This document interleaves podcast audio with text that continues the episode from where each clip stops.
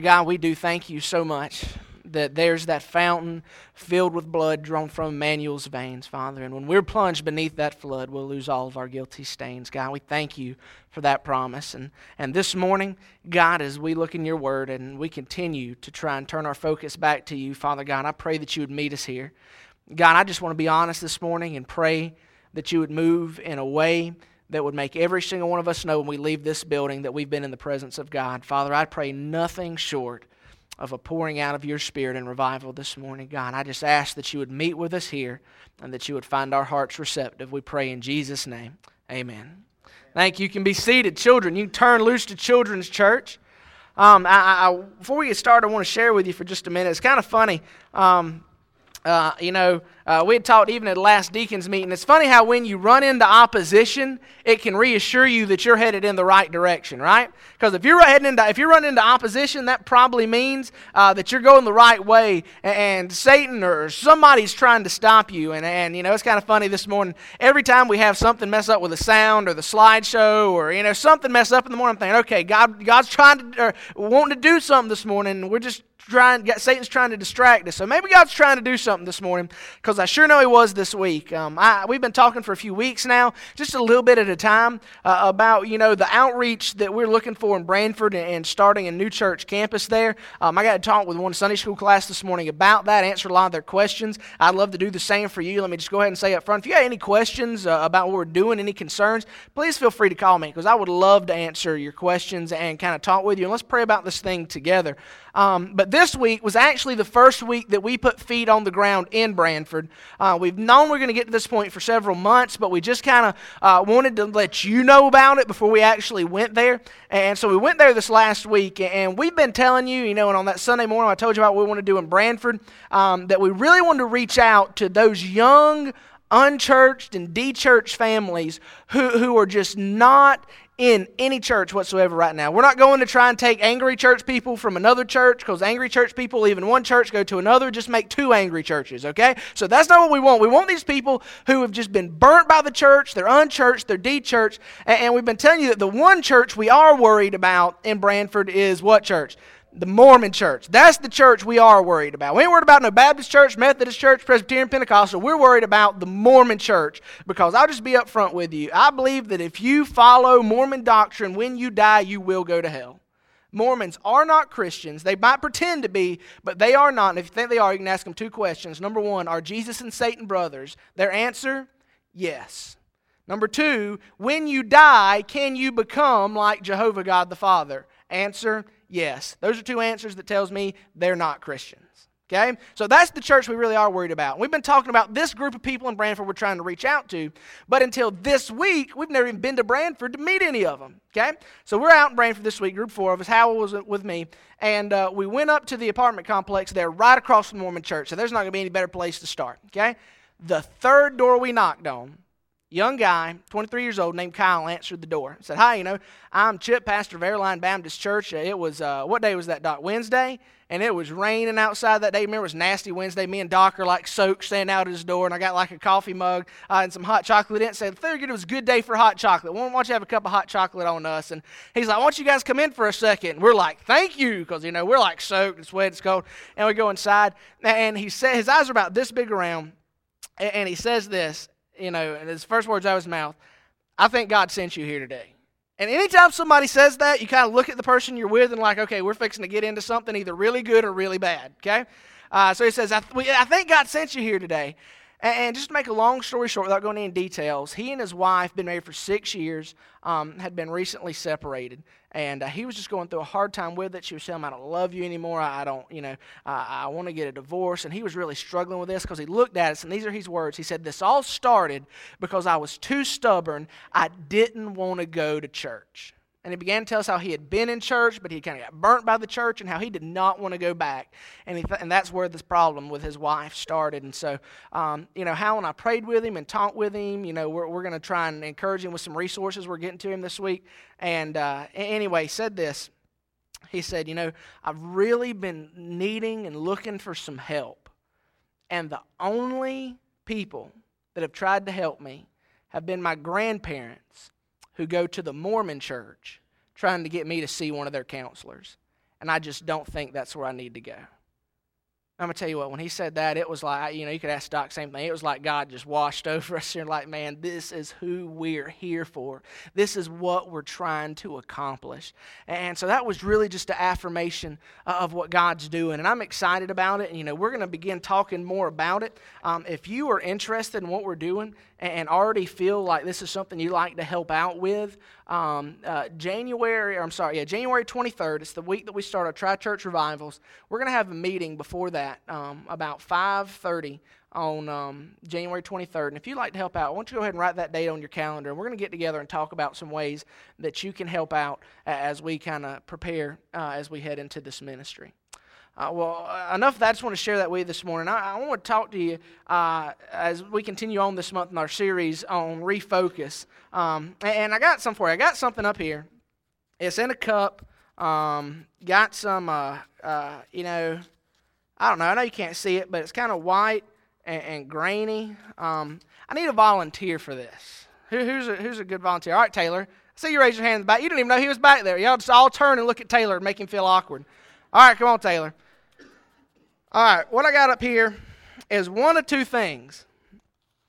I either have a cup full of sugar or I have a cup full of salt. Have you ever got sugar and salt mixed up when you were uh, when you were cooking? Anybody?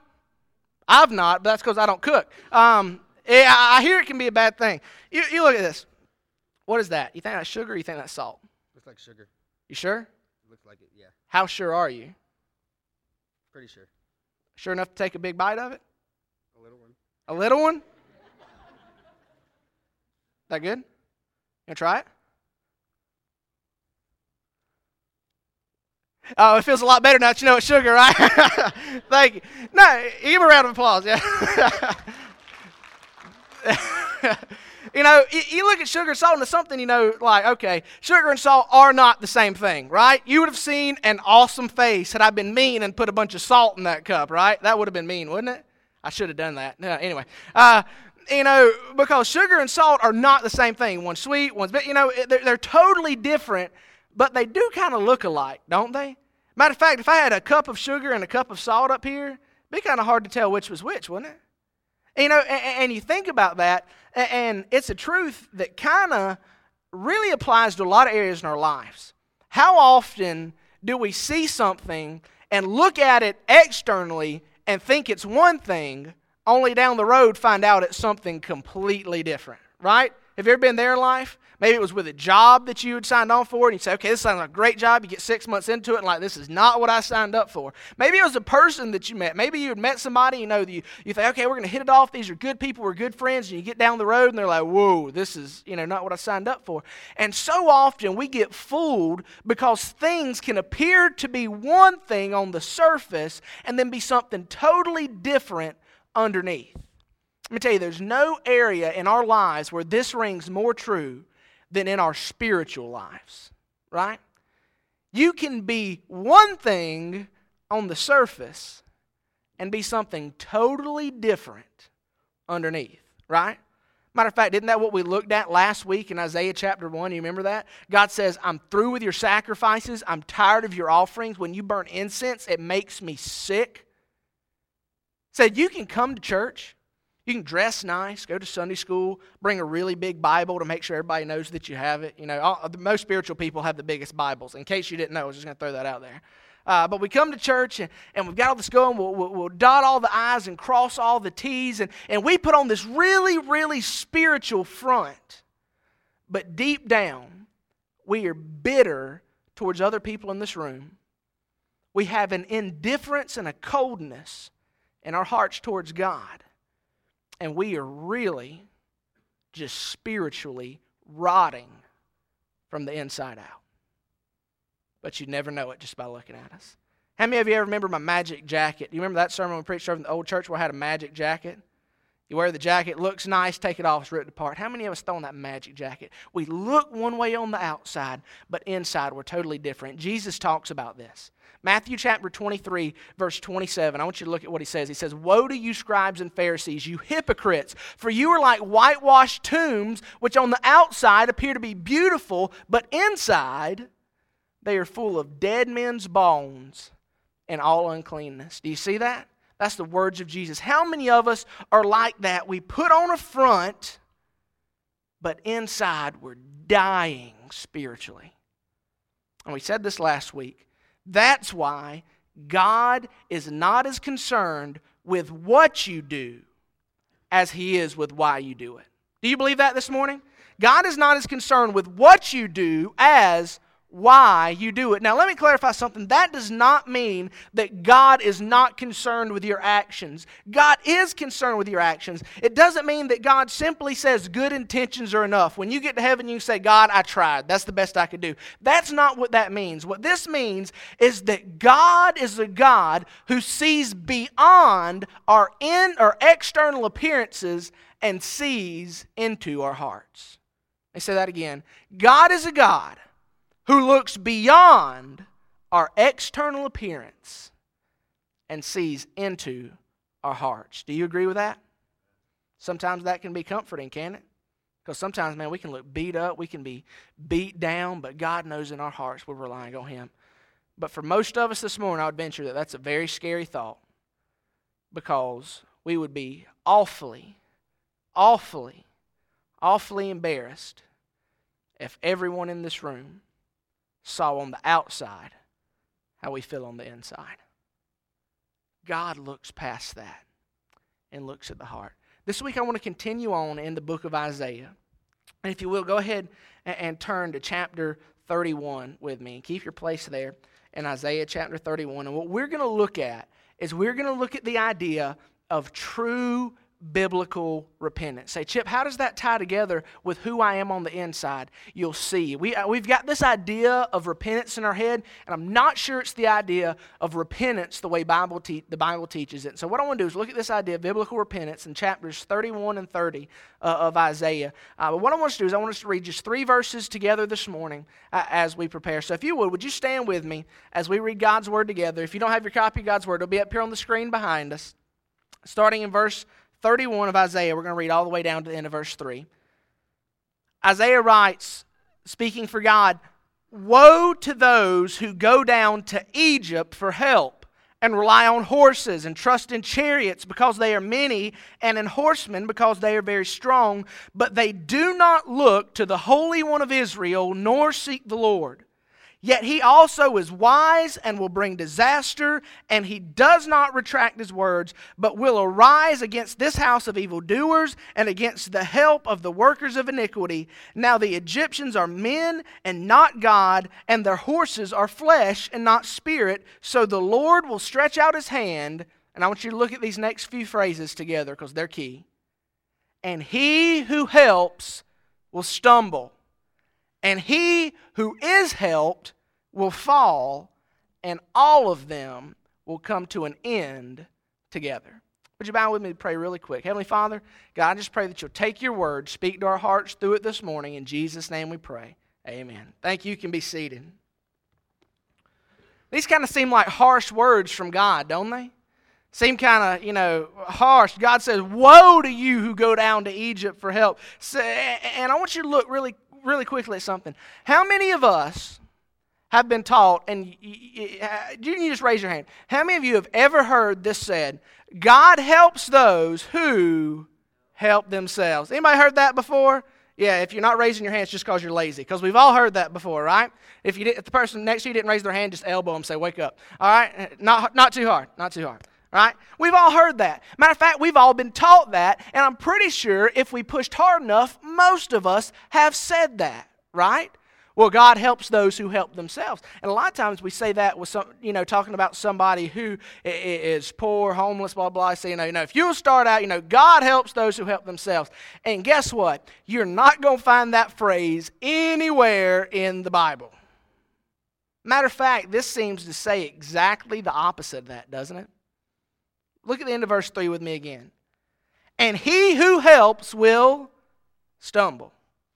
And he who is helped will fall, and all of them will come to an end together. It seems to me like God is saying the exact opposite of the fact uh, of the phrase God helps those who help themselves. Seems like God is saying if you try and help yourself, you're going to fall on your face. God helps those who can't help themselves. Now, that's a foreign concept for most of us. But I think somewhere along the line, as we've grown up in church, many of us, that's the idea that we have of repentance, right? That I, you know, I mean, I'm sinning. I've got to stop the sinning. You know, I'm cussing. I got to clean up my language. You know, I'm addicted to filthy stuff on the internet. I got to just stop that. I, I drink too much. I got to cut it off cold. And we feel like, you know, that we have to help ourselves get right with God because God helps those who help themselves. But is that really what biblical repentance is? Is there something more to biblical repentance than just stopping what you're doing wrong? Look at this passage. This passage, you know, seems kind of harsh here, and, and it is a little bit. Uh, but what I want to do is I want to flip back to Isaiah chapter 30, and let's look at exactly what God was so ticked off about. Because, you know, I think so many times we preach out of Isaiah or any of the big prophets, we like to, you know, get to the place where God's like railing on Israel and say, you know, woe is you, church. But I think we miss the point if we don't back up and see what's all this about. See, what's happened is it's about 730 BC. 730 years before the birth of Christ, and the nation of Assyria has become one of the five or six greatest empires the world's ever known. Assyria had rose to power. They, had, they were just a military giant. I mean, they would conquer nations and kingdoms all around them, and, and, and they were like a vulture looming over Israel. Israel was next on their list. Okay, Assyria is there. Uh, a matter of fact, if you know your history of the Old Testament, Israel, the northern kingdom, Judah, the southern kingdom, had split, and Israel had already fallen captive, and Judah, like half the country, is hanging on. It almost be like if the United States uh, was being taken over by China, the east part of the country is already Chinese, and the west part sitting there just waiting for it to happen to them. Okay, and, and what happens here? Is God gets torqued with, it, with Judah.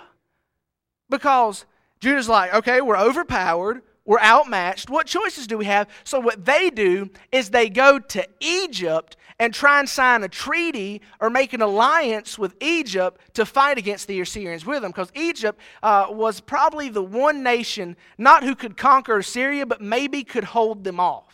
You read a lot of in here as we read about horses and chariots. Egypt was famous for their, you know, uh, chariots, warriors, and the horses. And in Israel, because it's such a mountainous country, that could have a lot of advantage over just foot soldiers, okay?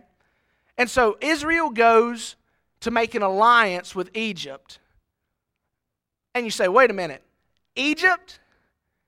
How many of you remember that only a few hundred years before this, Israel was what? Slaves to Egypt, right? It's almost like Israel's going to Egypt saying, okay, we really need your help this time. Forget the fact that you kept us as slaves for 400 years. We trust that when you bring your army to Israel this time and we beat the bad guys, that you'll just go home and let us live our lives like normal, right? No. That'd be almost like the 13 original colonies calling Britain after the, after the Revolutionary War say, Why don't you help us come fight off the Indians? Bring all your troops and armies back, and we'll stay here for a while, and you just go home when we're done. No. No. And it's no wonder God got ticked, right? He's like, Egypt? You're facing a battle, and you try and make an alliance with Egypt? Are you serious? And God just like flies off the handle. Look at verse 1 of chapter 30. God says, Woe to the rebellious children, declares the Lord, when you execute a plan, but it's not mine and you make an alliance, but it's not by my spirit, in order to add sin to sin, who proceed down to Egypt without consulting me to take refuge in the safety of Pharaoh and to seek the shelter in the shadow of Egypt. Therefore, the safety of Pharaoh will be your shame, and the shelter in the shadow of Egypt your humiliation. In essence, what God tells the nation of Judah is He says, Listen, if Egypt is the help that you want, Egypt's the help you're going to get. Right? How many of you know that one of the worst judgments of God is when He lets us get exactly what we want? Anybody? Anybody? Come on, are you awake this morning? Do I have to remind you of how many elections have went that way? God says, if you want them, you got them. right? What Israel, Judah didn't do was turn to God. I mean, you think of how God worked in this nation. He took a band of slaves, led them across the desert, made them walk in circles for 40 years, and then they go into the greatest land of the known world and wipe the floor with everybody there.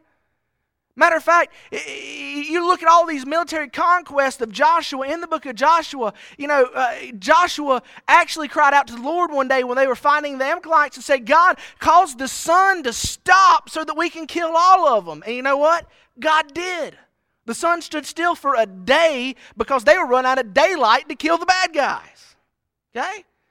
Man, you think if God could do something like that, why wouldn't Israel just turn back to Him? When they walked around Jericho, What'd they do? They walked in a circle around the city seven times, blew some horns, yelled, and guess what? The walls came down. I, you know, I've often wondered why we didn't try that ta- that tactic in Iraq. You know, just walk around, walk around, and then yell and let it come down. No, why? Why? Because God intervened in a special way with the nation of Israel. Okay. God had a special protection over the people of Israel, and yet when they faced this task, who do they run to? Egypt. No wonder God's ticked off. No wonder he's aggravated. If Egypt is the help you want, then Egypt is the help that you get. The idea that God's trying to get across here is this what makes the Egyptians any better to the Assyrians? Either way, you still lose. Right? I want you to look at a phrase there at the end of verse 1. It says, in order to add sin to sin. Do you see that? So often, our first reaction to sin in our lives is to try and clean it up ourselves, right? Maybe we're in church, preacher preaches on, you know, drinking, you know, smoking, sex outside of marriage, whatever, you know, preaching on something. You say, okay, you know, that's just me. I've got to clean that up. And what we wind up doing, now listen to me, is exactly what this verse says Judah did. We try and fight sin with sin. Let me give you an example. Preaches the church, he's preaching, he's preaching on cussing. You say, Man, I don't need to cuss. And you stop cussing because you're afraid that's going to make you look bad around the people that see you in church. If they hear you curse, they might think bad about me. So you use the fear of being made look made, being made look to look foolish in church to stop the sin of cussing. The fear of being looking bad in somebody else's eyes is just as much sin as cussing. So you're fighting sin with sin. You both lose. How about this? You preachers in here and preachers on mending relationships. You're bitter towards somebody else in here. And God convicts you of that. So what you do is you manipulate the people around you and the circumstances around you in order that you can feel better about your relationship with that person. So you use manipulation to overcome bitterness, and you fight sin with sin, still lose. Okay? It would be basically like trying to say, I'm going to stop being adulterous by looking at pornography. There's no net gain there. It's still lose. When we fight sin with sin, we lose. Right? Anybody. When we fight sin with sin, we lose. Say that with me. When we fight sin with sin, we lose. And so often, that's exactly what we try and do. We pick ourselves up by our own bootstraps and say, I'm going to get this cleared up. But that's not how it works. When we try and clean up the sin that God reveals to us by turning our life around, by getting right with God, we are committing a deadly, deadly, deadly step when we try to overcome sin in our own power, pull ourselves up by our own bootstraps, all we do is wind up exchanging one sin for another. It's kind of like saying, I'm going to stop drinking Pepsi, I'm going to have Coke instead. Right?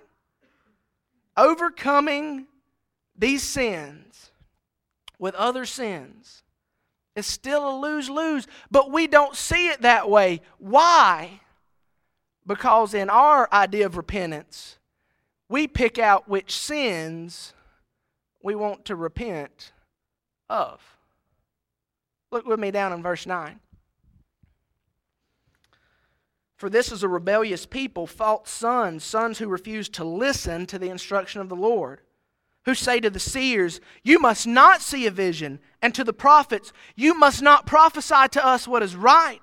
Speak to us pleasant words, prophesy illusions, get out of the way, turn aside from the path, let us hear no more about the Holy One of Israel. You might be thinking to yourself, Chip, I have no idea what you're talking about when you say I fight sin with sin. And the problem is, is because you only choose to recognize certain sins in your life. Right? What's the Baptist motto? Don't smoke, drink, or chew, or run with girls who do. Right? You ever heard that? A few girls that chew around Lafayette County? Amen. Uh, uh, uh. you know? You know, we hear about these things and, and it's silly, but honestly, Aren't there a list of sins that you can go to any church in this county and you can hear people preach on them? And there's a list of sins that you go to every church in this county and you never once hear brought up? Our idea of repentance is picking out which sins we want to repent of. And I'll be honest with you, something that ticks me off worse than about any other thing when I hear a preacher preach is when he talks to people who are not in the room. You know what I mean by that? Mean, like be getting up here this morning and preaching to you against sin of homosexuality. Now, is homosexuality a sin? Yes. Do I think any of you in here are struggling with it? Probably not. So why am I going to preach on it? Now, you'd come up after me, preacher, that was a good sermon right there. I tell you, we need to hear that. That's all over this community. We need to hear that message right there. Truth is, you don't need to hear it. Somebody else needs to hear it, and you liked it because it didn't step on your toes while at the same time making you think that was some hard preaching. Right? That ticks me off. Instead, why don't I talk about the sin of coldness in your heart because there's many of you who've not been down to the altars in long, so long that your kids have never seen you do it. That's a sin when you're cold towards God. How about I talk about the bitterness about how there's some people in this church who can't stand in the room with other people in this church because they're liable to get in a knockdown drag out? How about we talk about that sin? Guess what? There's plenty of sin to go around, but in our minds, we want to preach on the ones that we know we need to repent of. Preacher, I know I need to quit drinking. I'm going to repent of it. Well, praise God, but why don't you quit eating too much too? It's sin. Now, some of you are in here and you're thinking, Chip, I, I don't know about this. I, I just, that's your interpretation of what that passage says. And you know that they're really serious when they say interpretation. They put that itation on the end of it to let you know they're serious. I'm going to tell you something. Every man, woman, and child in this room has either one of two authorities in their life. You either have an authority in your life that comes from within yourself, or you have an authority in your life that comes from outside of yourself. If that authority within your life comes from within yourself, then you're going to spend your entire life seeking to determine what's true. You're sitting back in your chair. Well, that sounds good. I, think I'll believe that. I don't know about that. That, that. that don't sound quite as good. And you sit in your chair, even right now, determining what's true. And if your authority comes from within, that's exactly what you're going to do. But if your authority comes from without, a source greater than yourself, then rather than determine what truth is, you're going to submit to truth. Say, that's truth. And all I can do is submit to it. I might not like it, which you rarely will if he's talking to you, but you submit to it. And I want to make no mistakes. I want to make very clear this morning that I acknowledge that truth does not come from within me, it comes from a truth outside of me. And all I can do is submit to it and tell it to you. Can I tell you that some of the shoes I make don't fit real good on my feet? If you get, my, if you get what I'm saying. But all I can do is say, God, that's your word. It is true. And I submit to it. And so many of us need to quit leaning back in our chairs on Sunday morning and trying to determine what truth is, and you just take time, get your heart right with God, and start submitting to the truth that's being revealed to you. We'll never get revival until we get past that point. We have to start submitting to that truth. When we think that we are holy and that we are righteous and that we have overcome sin, we're simply fooling ourselves and picking out the sins that don't present a problem to us. Do you believe that? Anytime we get to the point in our lives where we think we have nothing left to repent of, it's only because we're ignoring the sins that actually present a temptation to us. God helps those that helps ourselves, the very fact that we think that we should help ourselves re- reveals the guilt of our own pride and thinking that we could help ourselves. Right? The mere fact this morning that many of you think that you can clean up the sin in your life on your own shows the pride that you so desperately need to repent of. The fact that you think you can make yourself right with God shows that you've not understood what a word that God said. You can't pick yourselves up by your bootstraps. You can't help yourself. But that's what we think repentance is. We think, Chip, I'm going to come down to this altar, and I'm going to make a decision, and that's it. Praise God for your decisions, but what decision can you make that can have any impact on your relationship with God. Because it's not about you, it's all about Him. Look at verse 15. For thus says the Lord God of Israel, the Holy One of Israel, has said, In repentance and rest you will be saved. In quietness and trust is your strength but you were not willing. How many of you ever thought that anywhere in the Bible you'd find repentance and rest in the same sentence? Repentance sounds like work, doesn't it? I've got to repent of this sin. I've got to repent of this sin. I've got to repent of this sin. But God says it's repentance and rest, quietness is your strength. That is totally contrary to what we've been taught.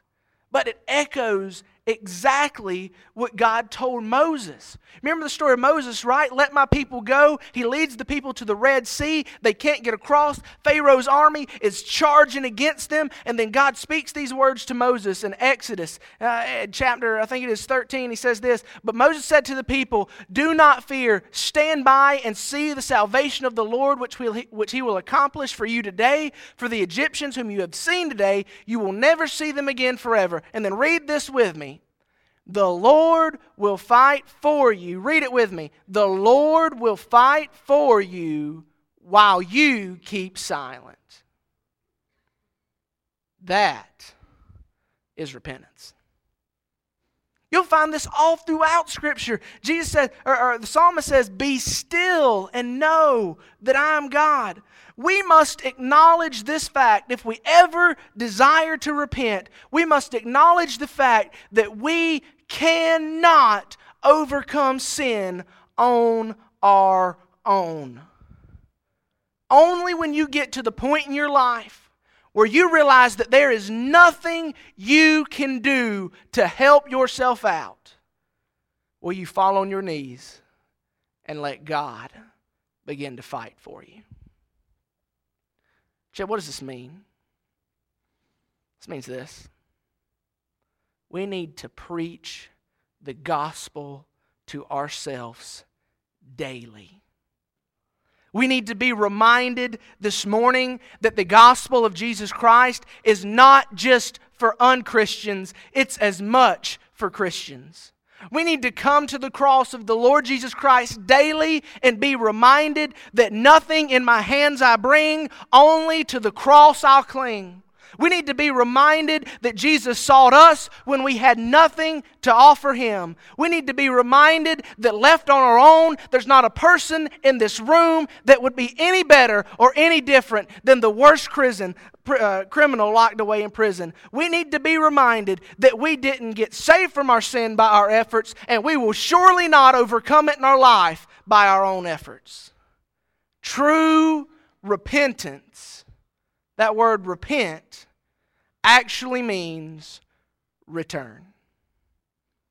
And there are many of us, most of us in this room, who need to return back to the cross that saved us in the first place. We have been in church so long that we have in our mind if I do this, if I do this, if I do this, and if I do this, then God has to bless me. Truth of the matter is, you can't do this, you can't do this, you can't do this, and you can't do this unless God gives you the grace. Biblical repentance is not you overcoming sin on your own.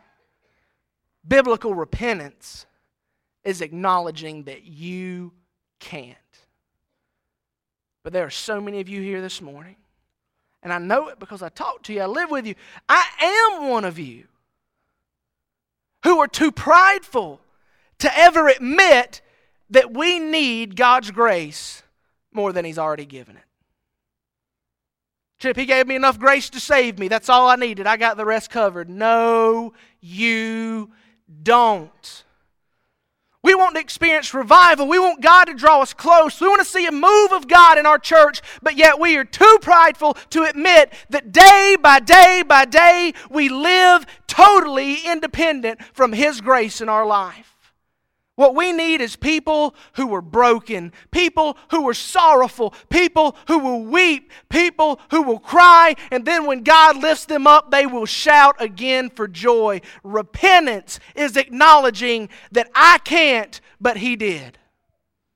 We need to stop fighting sin with sin. We need to stop trying to pick out, well, I need to repent of that, but that's not a big deal. And we need to start coming to the place where we can return and rest and say, God, fight for me. I'm sick and tired seeing people in our church come and go through the motions come to cross something off their list. Chip, I've been to Sunday school, I've been to church, I came back at night, I tithed, I worked in the Awanas and said, blah, blah, blah. I've done all these things. I must be right with God. But in the end, I can no more tell if what you do on the outside is sugar or salt. Everything you do externally has nothing to do with where you are internally. And God looks past your external appearance and He sees your heart. And this morning, I believe God would speak to you. He would call you back to Himself. Today, God would call you back and remind you that the gospel is still good news, and the good news is that you don't have to do this on your own. He's already done it for you. We need to take some time and come back to Him. Now, look, I realize how long I've preached. I realize this is totally uncharacteristic, and yes, I know you're going to be late for lunch. But God help you if that's what's on your mind right now. God help you. Because what we need right now, before we move forward another week this year, is for God to move in our church. We're going to go to a time of invitation. And I pray that you'll repent that you'll repent of repenting, that you'll repent of trying, and that these altars would be flooded with Christians who've not bent their knees so long they don't think they could ever remember how. My prayer this morning is that God would move and He would call us back to returning and rest. And we would do nothing other this morning than acknowledge the fact that we are still sinners who need God's grace. When you get there, then we can move forward. I'll ask our musicians to come forward as I pray. I realize it's late, but please do not let the time hinder you from responding to God's moving in your heart this morning. We're going to be here till we get done, one way or the other. I want to pray for you, for these altars are again open for invitation. If you would bow with me. Heavenly Father, God, I know this has not been a typical message that we usually hear at this church. God, I know it's been longer. I know most people here, God, they're struggling. Father, I pray this morning that you would knock us off of our high perches, that we would come back to the level ground at the foot of the cross and realize that we are still sinners in need of your grace. God, I pray that you would flood the altar this morning with Christians who are broken and humble and contrite, and we would acknowledge that all we are, all that we can do, is through you. God, this morning we just want to fall down before you and repent and rest. God, bless this invitation now. In Jesus' name we pray. Amen.